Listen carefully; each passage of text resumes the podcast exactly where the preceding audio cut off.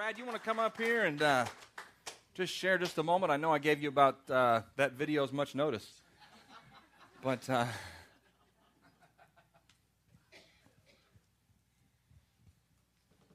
well, you're coming to the pulpit. It's that's not good.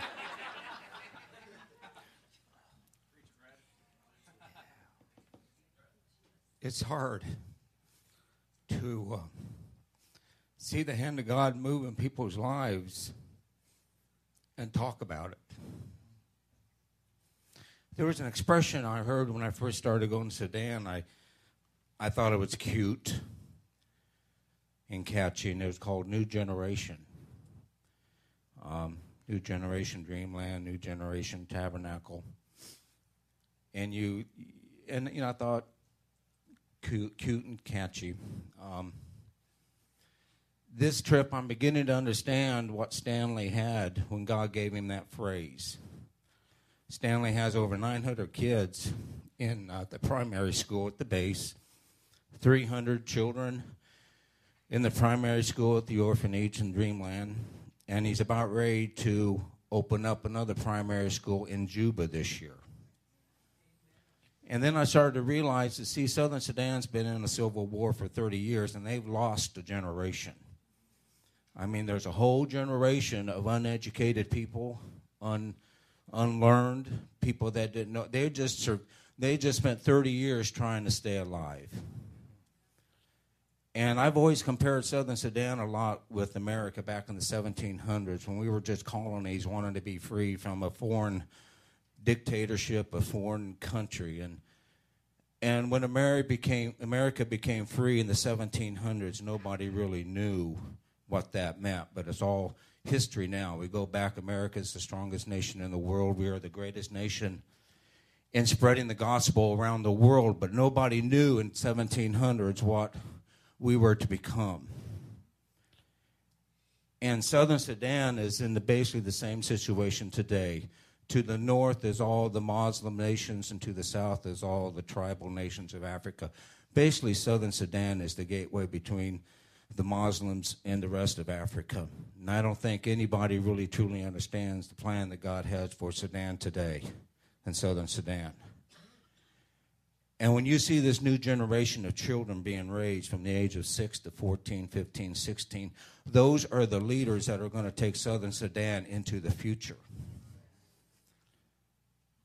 And Brother Stanley, I've always known from the beginning, Brother Stanley is a major player in the political. Not he may never run politically, but the man just demands attention.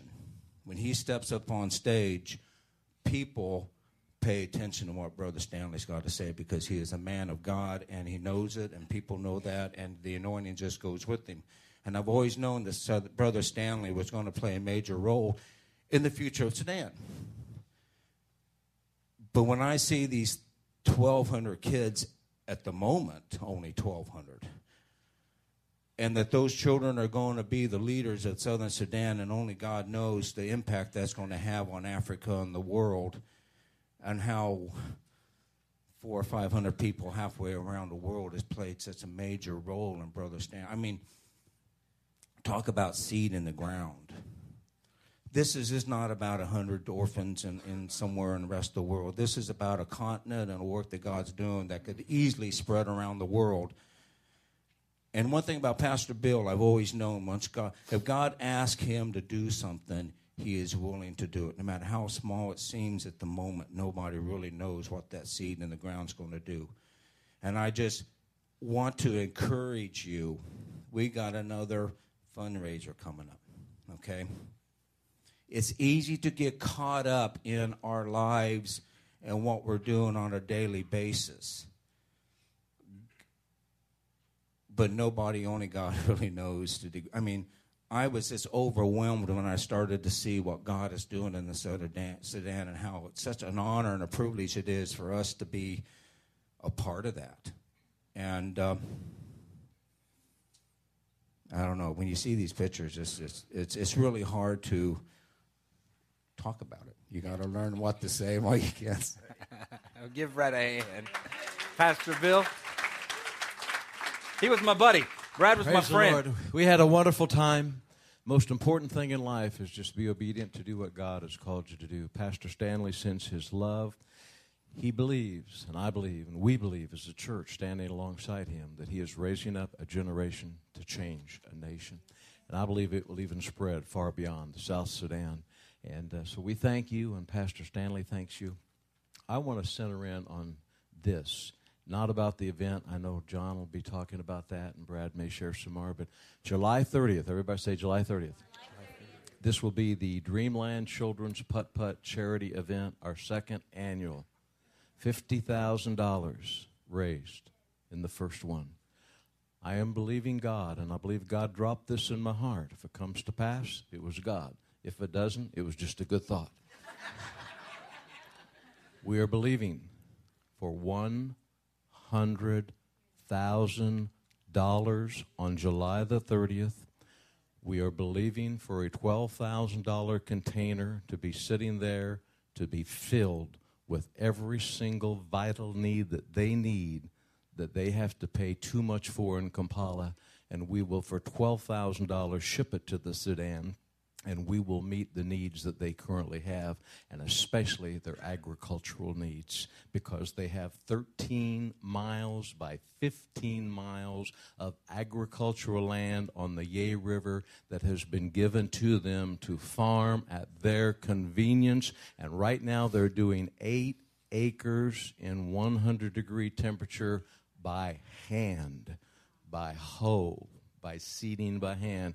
And July the 30th, everybody say July 30th. July the 30th. $100,000 Yes. to change a nation. Yes. Hallelujah. Amen. Amen. Give Bill a hand and Brad. It was really good to. It was good because I'd never been there before. So I got two pros showing me the way. But apparently, these two don't pay any attention to anything when they travel. because every airport we went into, every situation we went into, they didn't have a clue as to where we were, what was going on. And I kept saying, Haven't you guys been here before? But they're both, if you've been around them much, they're both just like this. So they just paying attention to all kinds of stuff and playing with kids. And I, uh, the, I was there probably two hours. And uh, I had come to Bill and not upset or anything, but just a little exasperated and said, I had no idea. I had no idea and I said, I'm not really sure everybody at church has any idea. A really, truly an idea about what's being done there. And so, over the next couple whatevers, you know, as we make a few new videos and a few new DVDs of some things, and we took a lot of time videoing some things and showing some things. But today, I just want to go through and share just a few things out of this particular trip and out of some of the things that I saw to help you maybe get a glimpse of what maybe God is doing there but what God can do here and what God can do in your life. Because the things that are happening there in, in the South Sudan, the things that are going on with, with Pastor Stanley and the things that his team is accomplishing in that area it, it is amazing. To share a message that says, I believe that nothing is impossible with God, is one thing. To think about it here in this, in this country where we live, you know, that nothing's impossible with God. Well, we say that all the time but to go to a place, really, truly, where everything is impossible. Your daily, they, like Brad said, for 30 years, they, they, every day is a day where they try to survive. And to see what God has done in that place through somebody who said, okay, God, I'll, I'll do what you asked me to do. I'll forget about myself. I'll forget about my family, like Pastor Stanley. You know, I mean, he's very humble. But he, he, he said, okay, God, I'll, I'll do whatever you want. I'll, I'll give up my life for this country and I'll give up my life for these people. And, and as he's done that, we've had a part of that, and God's brought people in his life, and God's brought you know money across his path and done those kind of things. But really, truly, ultimately, it had to be him to pay the price. It had to be him to say, okay, I'll be a light in my world. I'm not going to escape. I'm not going to go somewhere else. I'm not going to go where it might be easier. I, I, I will, I will come back to this country and I, and I will do whatever you ask me to do. And he's literally, truly laid down his life. And I just want to encourage you today that if, that if you will live your life if, that way, if I will live my life that way, then we can see the same things happen in our life. You may not have an orphanage, I mean, you may not have a primary school and you may not do some of those kind of things, but God has some type of orphanage, if you will, for you. He has some type of place like that for you in your life. And it says in Isaiah chapter 60, and I mean, I could talk for a long time about all the things that we saw and all the things that we did, but in, in my life, uh, this, was, this was very important. You know, this, every, everything over the last six, eight months in my life has been really a, a, a new opportunity for me to say, okay. A new opportunity for me to say, uh, it's not about me.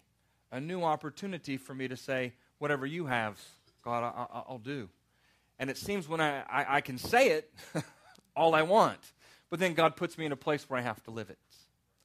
Whether it's faith for finances in this building, whether it's faith, faith for health for somebody in this church who needs us to stand and to agree, whether it's a relationship situation or whether it's a building situation or whether it's a new program situation or whatever it is as God speaks to your heart those things, then you have to say, not just okay, but you have to go out and live it.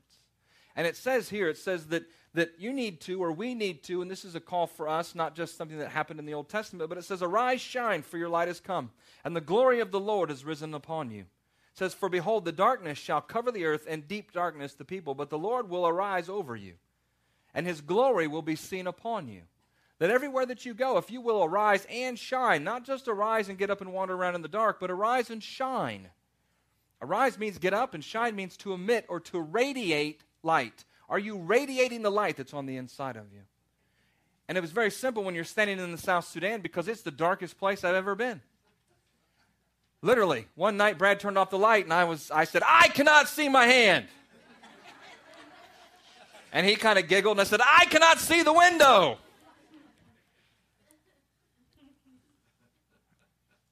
It literally is the darkest place I've ever been. And if you don't beat the fan getting shut off at 12 o'clock, the power shuts off. And if you don't beat the fan, which is the only glimpse of semi relief in the 85 degree heat you're sleeping in. If you don't beat that to sleep, then all of Africa comes alive. It'll increase your prayer life. I prayed for hours at night. Figure, what do you got to do? You can't sleep. The funeral drums, the animals, the skitter, skitter, skitter. You just close your eyes and keep praying. Somebody had to eat. But you know, it says in Matthew in chapter 5 that, that, that, you don't have to go to the Sudan to be a light. It, but it does say that you're supposed to be a light. Isaiah 60 says, Arise, shine. But in Matthew chapter 5, it says that you're the salt and the light of the earth. See, and it says if the salt loses its flavor, then what good is it? If the light is covered up by a bushel basket, what good does that light do? But what should you do? You should take the bushel basket off and you should take your light and you should put it up on top of the hill so that everybody can see those things. And it goes on in the verse in 16, it says, Let your light so shine before men that they may see your good works and glorify your Father in heaven. You know, Stanley isn't doing what he's doing in this place because he wants to bring glory upon himself. He's doing what God called him to do in this place because he knows that God wants to make a difference in the lives of the people of his country. God's not doing the things in your life, He's not asking you to do the things in your life just so that you can receive glory or so that you can see your way or so that you can have the desires of your heart or any of those kind of things. He's putting those things in your heart and He's asking you to go out the door and do them so that you can bring people to Jesus so that you can be a light in a dark world. This world is truly, in the natural, falling apart at the seams. And the only answer, the only answer for all of these things is Jesus. The only answer is the thing that you carry on the inside of you. And so, if we won't be the ones who shine our light, then who will shine our light? Where will the light come from? You know, I know that Stanley has put it to practice. and He is not going to have a rock cry out for him. Our main man, Anthony, who leads praise and worship and jumps up and down for hours and sweats like you would not believe, pours water all over himself. He's been doing it for five years. He lives in a little room with just a bed and a little thing and a couple guitars and that. I mean, that's, that's, his, that's his world. That's his life. His life is to praise God. That's all he does. He helps Stanley. He does whatever Stanley wants him to do. But there is not going to be a rock that cries out. He is a light for Jesus. They pray all night We get done with the crusade, then they showed the passion of the Christ after that. Some poor soul interpreted the entire thing three nights in a row. And then when that got done, we're trying to lay down, and all you hear is Anthony then preaching up a storm and singing and bringing people to Jesus at whatever time it was. And then when that was all done, then they went and they might have sat down for an hour, but then they got up and then they interceded throughout the rest of the night. Why? Because they just want to be a light in a dark place. See, in that place in Lanya where we had gone, it's about 33 miles from, from Yei, never, they've never had anything. They've never had a crusade. They've never, they have church, they have a few churches there, but they've never had a leadership conference. They've never had a crusade. They've never had anybody come in and, and really throw up the thing and say, this is who Jesus is. And at the end of that particular, if you'll do what God asks you to do, even though you're not sure if they're even understanding, even if you're not sure that people are listening to you, they are watching who you are and what's going on. Sometimes you got to plow some tough ground if you're going to eventually see a harvest. And in your life, you may say, you know what, I've tried it a few times and it hasn't been that great. And I've, I've done some things, but it's been really hard. I haven't seen a whole lot. But the Bible says some plant, some water, and some reap. And in that place, it was, it was, it was planting. There was harvest. People got saved and lives were touched. And I mean, all of those things happen. But at the end, you know, when the chief gets up, and he's the one who's like the most important person for miles and miles and miles, and he tells Stanley and he tells the rest of his team and the people that he believes that these things have changed that entire area and that it will never, ever be the same again because of what he did. It was a sacrifice for Stanley of time and money. It was a sacrifice for all those people to drive in a dump truck for 33 miles for an hour and 15 hour and a half and ride in all the dirt and the dust and then build all of these things. And they brought everything that they needed and they've spent all of their resources and they spent all of their time and they stayed up for a week. That's plowing ground and that's being a light. But then see the harvest that comes on the other side of that is this, this place will never ever be the same again. See, everywhere that you go, you have an opportunity to plant that kind of seed. And everywhere that you go, you have that opportunity to arise and to shine, to be the salt and the light in your world so that that place will never ever be the same again. But you have to make up your mind to do that. You have to be the one that does. I mean, we wear these little headlights at night because it's so dark, you know, and I put my little headlight on. You take attendance when you go in the bathroom. You make sure you know how many critters are in there, how many lizards, how many spiders you learn real quick. You push the door open and step back a little bit, and then you count. And then when you're all finished, you back out and you count again to make sure that there's that many still there. Because if there's not, that means one of them's on you. And off you go. But you can't back out. You got to turn around real quick because there might be something out here. So then you got to do this.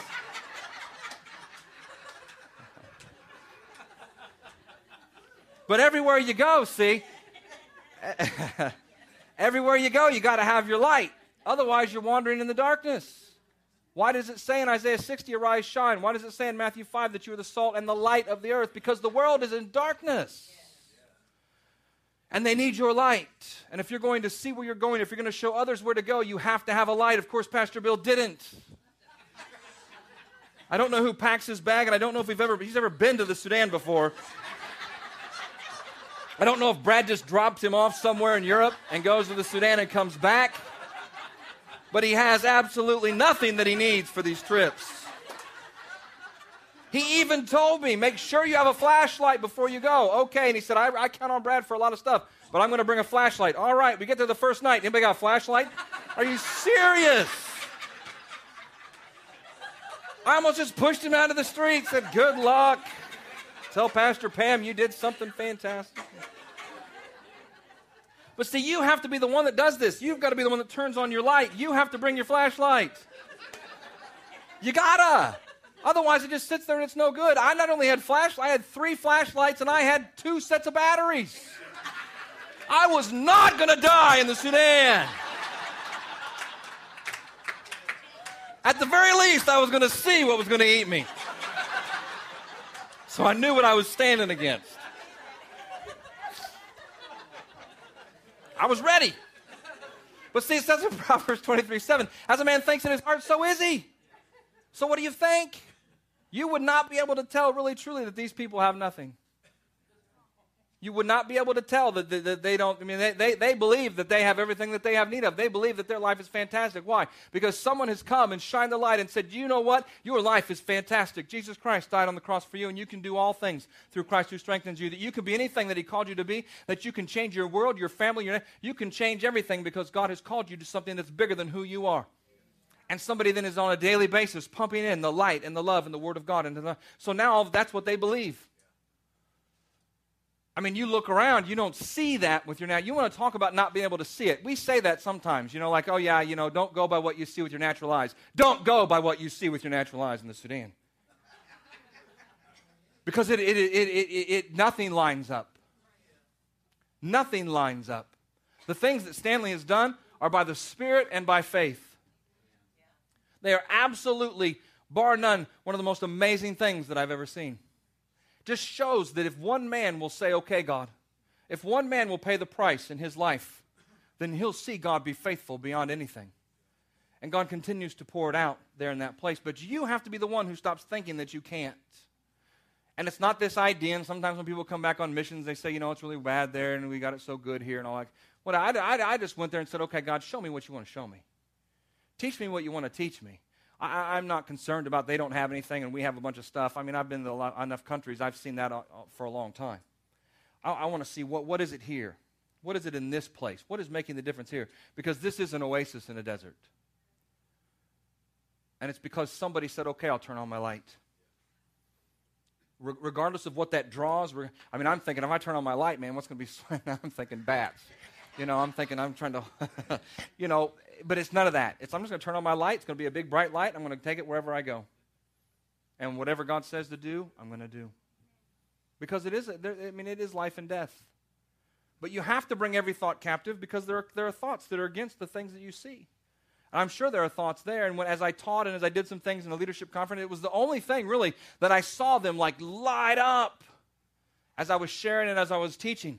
But it was this idea in 2 Corinthians chapter 10 that says you're supposed to take every thought captive to the obedience of Christ.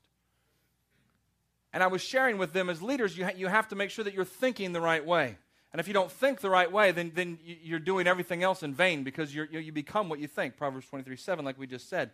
And so I took these cards and I said, you know, if you have failure and all these things, and I began to put these cards up to my head like they were just thoughts.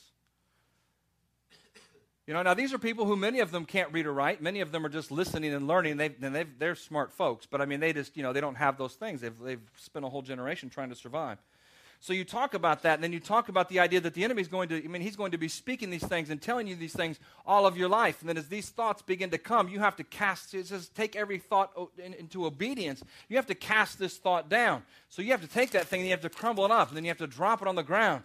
And then I began to stomp on, the, on that piece of paper and began to speak the word and speak the right scripture. And man, every one of them perked up like something had just filled the room. See, the truth of the Word of God, if you'll shine your light and speak the truth of the Word of God, it's not something that you made up, it's not something that you came up with. It's the truth of the Word of God will come alive in someone's heart.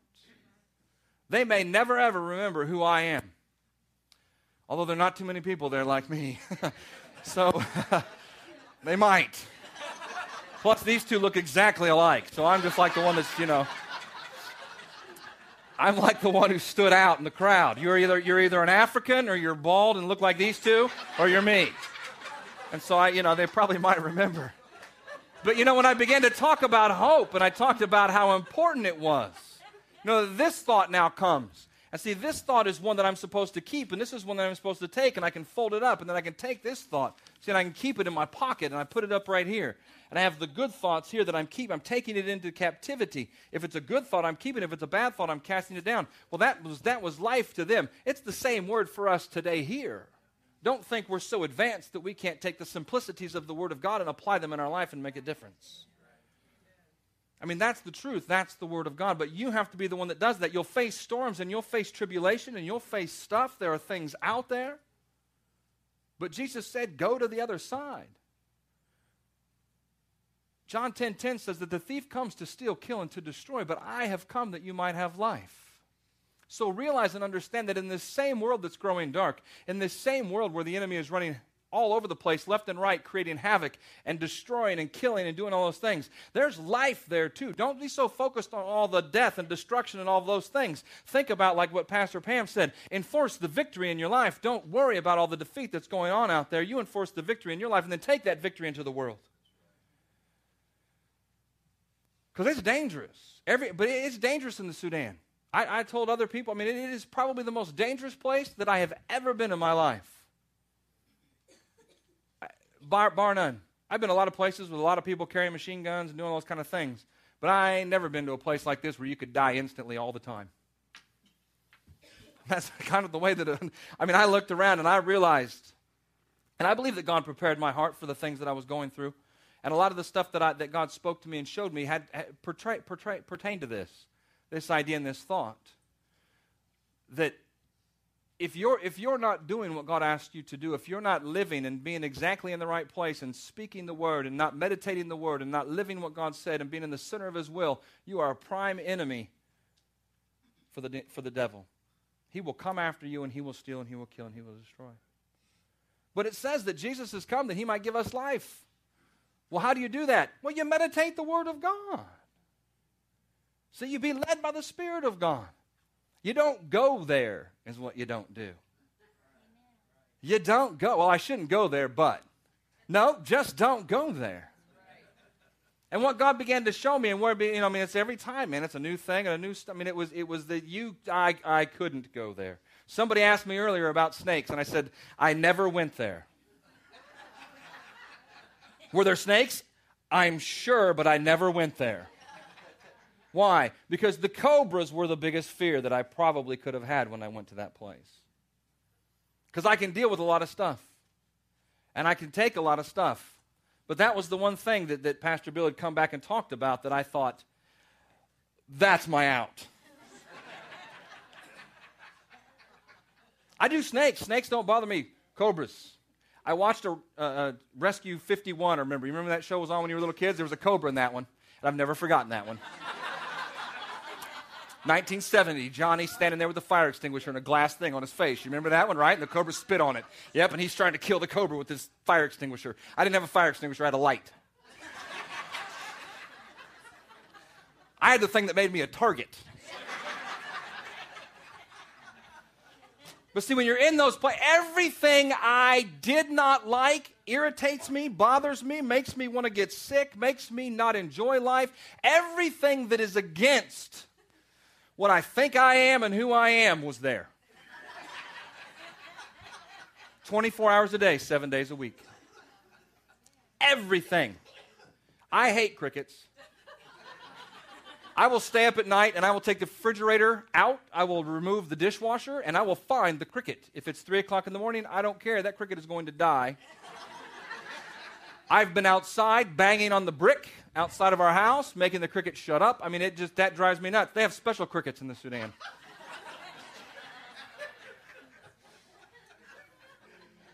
special ones. They make really neat noises and they're really loud. When I can't sleep, when the food's funky, when things aren't right, when there's dirt everywhere. At the, the last day I was done, I was ready to go home. Brad and I walked back from just like 200 yards to get a, a lukewarm pop. And I had so much dirt on me, I almost just laid down in the gutter. and just let them burn me here. I'm done. It's in my mouth, is in my nose. I couldn't breathe, I couldn't do anything. It was in my eyes, it was all over me. Gritty in your teeth. but see, through all of this, I, I, you couldn't go there. I couldn't go there. I couldn't go there. I couldn't think that thought. I had to cast it down. I couldn't say that thing. I had to get rid of it. I couldn't do that. I mean, I had to stay on target. I had to listen to what God was saying because I knew by looking around I could die here. For real. For real. In a lot of ways. But I could also see the greatest victory in my life that I ever saw, too. See, where the steal, kill, and destroy is in John 10 10, it says that there's life and life more abundantly. But you have to stay focused. You have to, you have to stay focused. And not just in the South Sudan. You need to stay focused in Lafayette, Indiana, if that's where you live. You don't have a chance not to. You know, Matthew, or Peter, was he jumped out of the boat. Man, you get out of the boat, you better be focused on Jesus. Jesus was right there, and when he wasn't focused, he pulled him right back up. And I believe that he'll take care of you and he'll watch over you and he's going to pull you back up. But you take your eyes off Jesus, you might not have an opportunity. See, the devil's what? Steal, kill, and to destroy. And I'm not here to bring fear into your life. That's not the truth at all. The truth is that there is life and life more abundantly if you follow after him.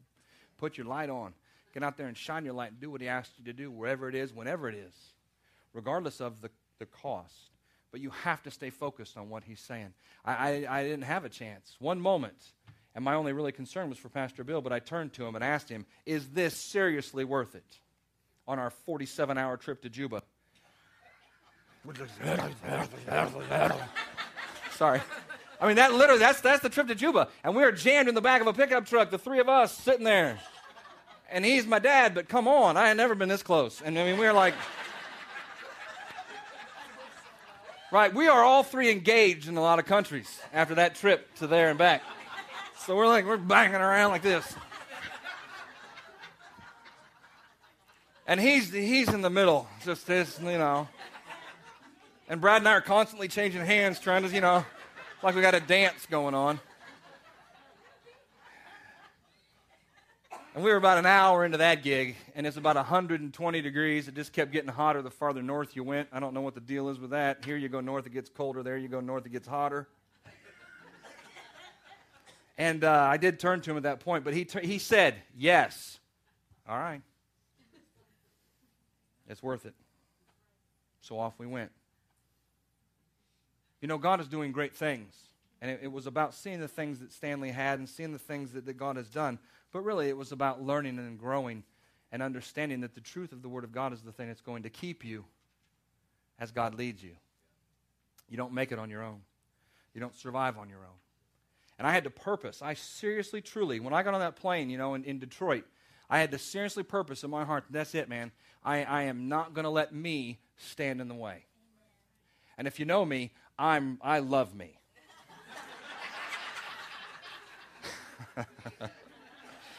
I like what I, come on, that's right, amen, come on. I likes what I like, and I know what I don't like, and I haven't had to eat stuff I don't like my whole life, you know. My mom took care of that for me. She let me eat whatever I liked. I have to eat nothing else the rest of my life, and I was going someplace where I could tell right away I was not going to like it. I mean, if I get a stale ho ho, I get, I get a little, uh, you know, I mean, I, I just it gets a little gas, you know. I, I can't even go there. It's got to be a fresh ho ho. You know, I mean, it's got to be a fresh little Debbie cake. I can't, I, you know, I don't even do stale Debbie cakes. You know, I mean, it's got to be the real stuff.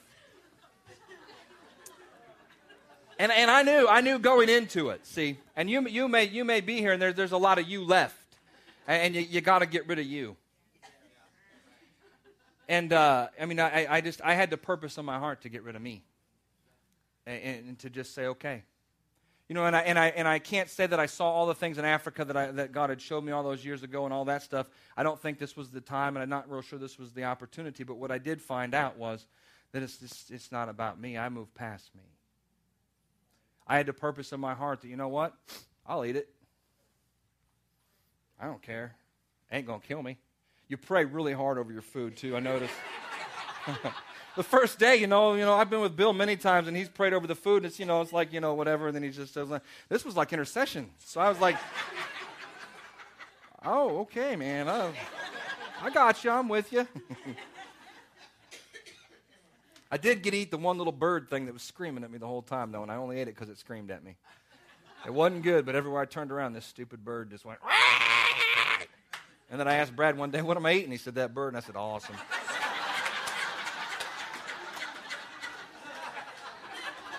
Good. It deserved to die. the guinea hens, man. They have like a thousand bones in their body. Some of them look like tomahawks. I mean, it was like all kinds of things. He's trying to take me out on the way out, but I. Now, really, truly, uh, you have to be focused on what God's doing, you, and you have to plant your life as a seed. And, you know, I, I purposed in my heart that I wasn't going to let all this stuff affect me and bother me. And that didn't make it go away. You know, because I said when I got on the plane in Detroit and all the way, you know, as we got to Amsterdam and on the way into Entebbe and all those places, I mean, just because I said on the way in there, you know what? I, I am not going to let these things bother me, and I'm going to get past who I am. I'm going to get past what I like. I'm going to get past what I can deal with, and I'm going to let God be God in my life, and that's just period it. That didn't mean they all went away. I woke up the very first moment. I've only been in Africa for six hours, and I had a million ants in my bag. And we hadn't even got to Sudan yet. That was still in Uganda. I would have thrown it all in the trash and got back on the next plane to Amsterdam and just went on my way. But I cleaned out my bag and I just said, You can't stop me from doing. See, you can't stop what God wants to do. Answer not what? Yeah, I did, yeah, no, that was Juba. Yeah, I got electrocuted. That was the worst day of my life. I, am telling you, man, every every moment of every day was an opportunity to die. I stood in a shower. Now this was the this was the nice place. This was right after I sent you this lovely video of us standing by the Nile and doing all this stuff. That morning I almost died in a wet shower that was hooked up to 240. You would have loved it, Andy. I pulled the nozzle, man, and that lit me straight up in the shower. I'm just thinking, I just want to not have to take a bath in a bucket. And it literally, man, like was just. And I finally let go and I thought, gosh, I'm lucky to be alive. So what did I do? I went back in for more. I thought, well, I got to. Maybe it won't happen this time. No! And then the handle. Oh my gosh. So I finally shut it all off, man. And Stanley had told me the night before, yeah, there's no mosquito nets because there's no mosquitoes here. There were three skeeters in my room, and I'm chasing them around all night. Bzz, bzz. So I, man, I, I just pounded down the hall, man, banged on Brad's door, and he's like, What's the matter? I'm taking a shower. Good. Off I went. That was just the beginning of that day. We don't have time for that. Everywhere, you have to get past who you are. Stanley has planted his life as a seed, and he has gotten past him. And through this whole adventure, I really, really, truly just had to lay my side and say, okay, man, I get past me. I'm going to get past me. Whether it's a flat, that was the day we had the flat tire on the road. Finally, after the 17 hour church service that day, I just changed my clothes in the parking lot. I didn't even care what people thought at that point, man. I stripped off my pants, put on my shorts and some flip flops and a really nice dress shirt and said, This is the way I am, this is who I am.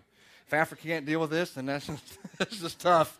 We got back in that truck and just took off for our 19 hour trip home to Yei, only to be almost wiped out by three Africans on a motorcycle that exploded right next to us after we had our tire. Everywhere. Everywhere. The sun's going down. You don't go outside at dark. You don't get stuck on the road. We already got a flat tire. We don't have any spares. This thing goes down, man. You, you have to know that it's not you, that it's God cars rolled over in the ditch, people being drugged. That car had only been done 10 minutes. I mean, it was trashed. And they're already wheeling off the parts. And they're taking the tires and everything else. Black cat went across our thing. That was it, man. Black cat, last straw. I thought, is that all you got? Is a black cat? Come on, I'm more than that now. But let me tell you, this guy is amazing. As we end. um, I probably met one of the most amazing men that I've ever met in my life.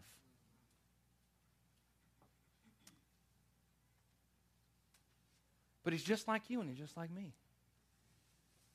He's no different. Now, he lives in Sudan, but he's no different. God called him to do something that was beyond him. God's calling you to do something that's beyond you. You may be doing something that's beyond you. But when God said go to Egypt, he went to Egypt. When God said come home, he came home. When God said go back to your people and I want you to stay there. And I want you to change your country and change your nation. He did. He got thrown in prison twice. They took his money. His wife is in prison with him. I mean, it wasn't just him. I mean, this, this was persecution. He went 10 years without anything, no food. I mean, there were times where he was starving. He said God burned every bridge. He couldn't go back to Egypt.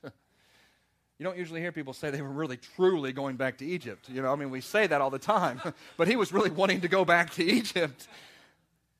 But he couldn't. He had to trust God.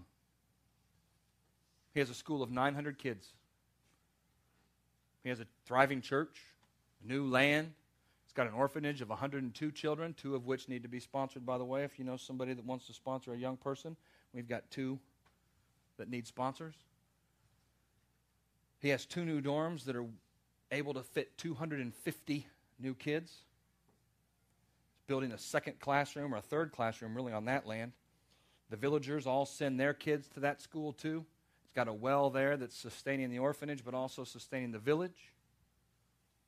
He's got a truck. He's got a farm, 180 some square miles of farmland. And I am telling you, there's not one viable thing in the natural in that area. He is living in God's favor and he's living in God's abundance because he said, okay.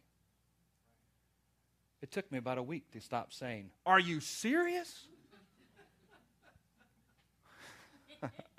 I mean, I kept saying to this, this is like the 1700s in America. And this guy is living like, to, I mean, he's living like today.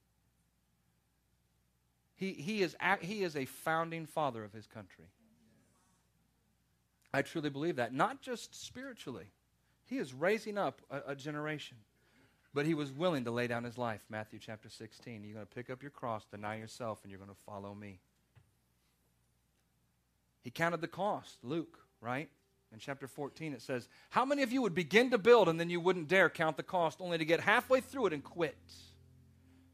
Maybe you're here today and you say, Yeah, yeah, I counted the cost. I got about halfway through and said, I can't, I can't afford the rest. Why? Because the rest of it's me. Well, yeah, you can. You just got to get past you. Well, I don't want to give this part up. I don't want to give this thing up. Then you'll never see what God wants you to see. This guy's humble, got a great sense of humor, loves those children. Every now and then, Pastor Bill would say, Stanley, do you know what I need? And he said, Whatever you need, Jesus is the answer. And he smiles this sly little smile, and he looks at me and gives me a little wink. I was like, I like you. he did it about three or four times. I thought Brad and I were going to fall over. But you know, the rich young ruler came on the side of the road and he asked Jesus, What do I have to do? And Jesus said, You got to give it all up for me. And you know, I'm no different than you. I thought I've given it up enough. You know, I thought I gave it all up. I thought I gave this. I thought I gave this part up. But you know, I, I, I got to learn that there was a little more, know, in of me. But I had to give it up. I had to give it up. I'm not, I'm not scared. I'm not scared. I'm not worried. I'm not upset. I don't, you know, nothing, nothing, nothing can bother me if I'm in His will and if I'm following after Him. Nothing can bother you if you get rid of you. So the rich young ruler walked away sorrowful because he had a lot of stuff. He had a lot of things. And he didn't want to go there. Don't do that. Don't do that. Let it all go. See what God will do in your life. Don't take a thought for who you are. In Luke, in, in chapter 18, it says really truly that as you give your life Jesus said, you know, nobody has given their life, given their all, and given everything that they have that hasn't been repaid, not just in heaven, but in this life in which we live right now, in this place in which we live right here. There, the, the, the greatest abundance that you can ever imagine is found in losing yourself and finding Him. And it says in John chapter 12, and it was Jesus, and He said, Unless a grain of wheat falls to the ground and dies, there can't be a harvest. In your life, there will be a harvest, but you got to die and you got to let him live. Stanley really truly has paid the price, and he continues to pay the price every day. But what is happening there is nation building. I mean, we can say this and we can say that, and we can kind of put a spin on it here, put a spin on it there, but I am telling you what, in 10 years, that man will have the ear of his country. I believe it. And He's put us together with Him for a reason. For a reason. That it's the gateway to everything that God has in that place. And each and every one of you are a part of that. You're a part of that. You may not have got to touch him, you may not have got to meet him face to face, but through your prayers, through your giving, through your standing in faith, you're a part of that. And that, and that, I believe, not just that, that little city will never be. I, I believe that because of the things that God has called us to do, the vision that He gave Pastor Bill, and now bestowed on me and Brad and others as we go, I, I believe that that country will be a godly country. And I believe that we're a part of the seed that's been planted, and we will reap a harvest on all that we've done. We hope you've been encouraged, strengthened, and challenged in your walk with Jesus. If you need prayer for situations in your life, we encourage you to email us at prayer at victorylafayette.org or call our offices at 765 447 7777. If you desire to make Jesus the Lord of your life, or if you have drifted away from the relationship you once had, I encourage you to pray this prayer with me today. Heavenly Father, I believe that you love me. I believe Jesus died for me and rose from the dead. Today, I confess Jesus as my Lord and Savior, and I receive the forgiveness for all my sins. Holy Spirit, I thank you that you come into my life and empower me to live a victorious life. Thank you for saving me. In Jesus' name, amen.